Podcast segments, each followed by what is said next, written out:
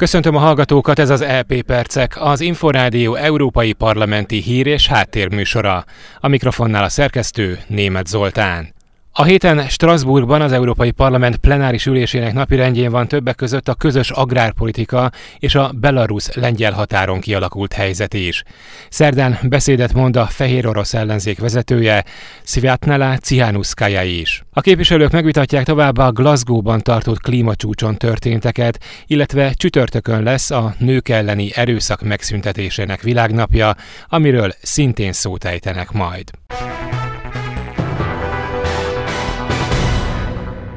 A tagállami járványügyi intézkedések összehangolásáról folytatott vitát az Európai Parlament. Stella Kirikjárdész is felhívta a figyelmet arra, hogy az elmúlt hetekben az Unióban megjelent a covid tizenkilenc újabb hulláma. Vaccination works and remains the most effective tool we have to keep people safe. Egyértelmű tudományos bizonyítékok állnak rendelkezésre arról, hogy a koronavírus elleni oltóanyag a legerősebb eszköz a lakosság egészsége biztonságának garantálására. A vakcinák hatékonyak a súlyos megbetegedések kialakulása ellen, beoltva el lehet kerülni a kórházi kezelést és a haláleseteket is. Még a jelenleg domináns delta változat esetében is hatásosak az elfogadott oltóanyagok.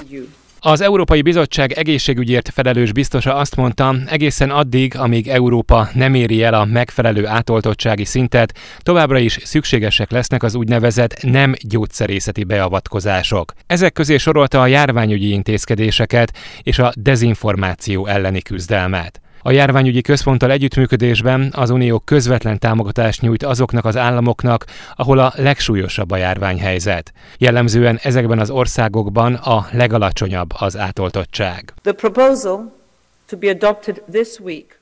Az Európai Bizottság javaslatot készít elő, hogy a digitális uniós védettségi igazolvánnyal hova lehet még utazni az é unión kívül nem alapvető fontosságú célból.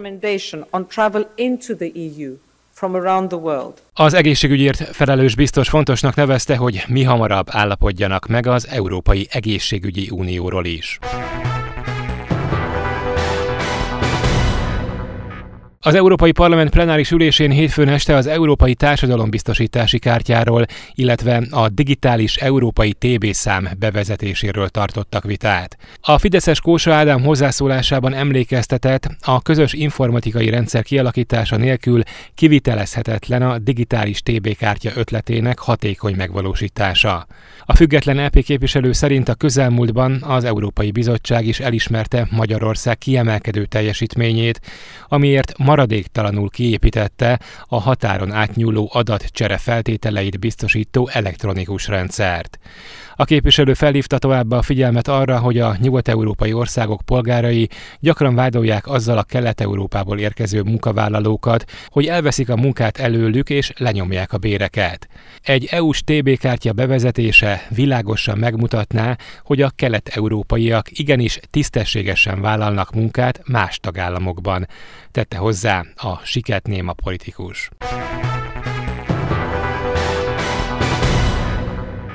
Ez volt az é pé Percek, műsorunk meghallgatható és letölthető a szolgáltatók podcast csatornáin, valamint az infostart pont hú internetes portál podcastok felületéről.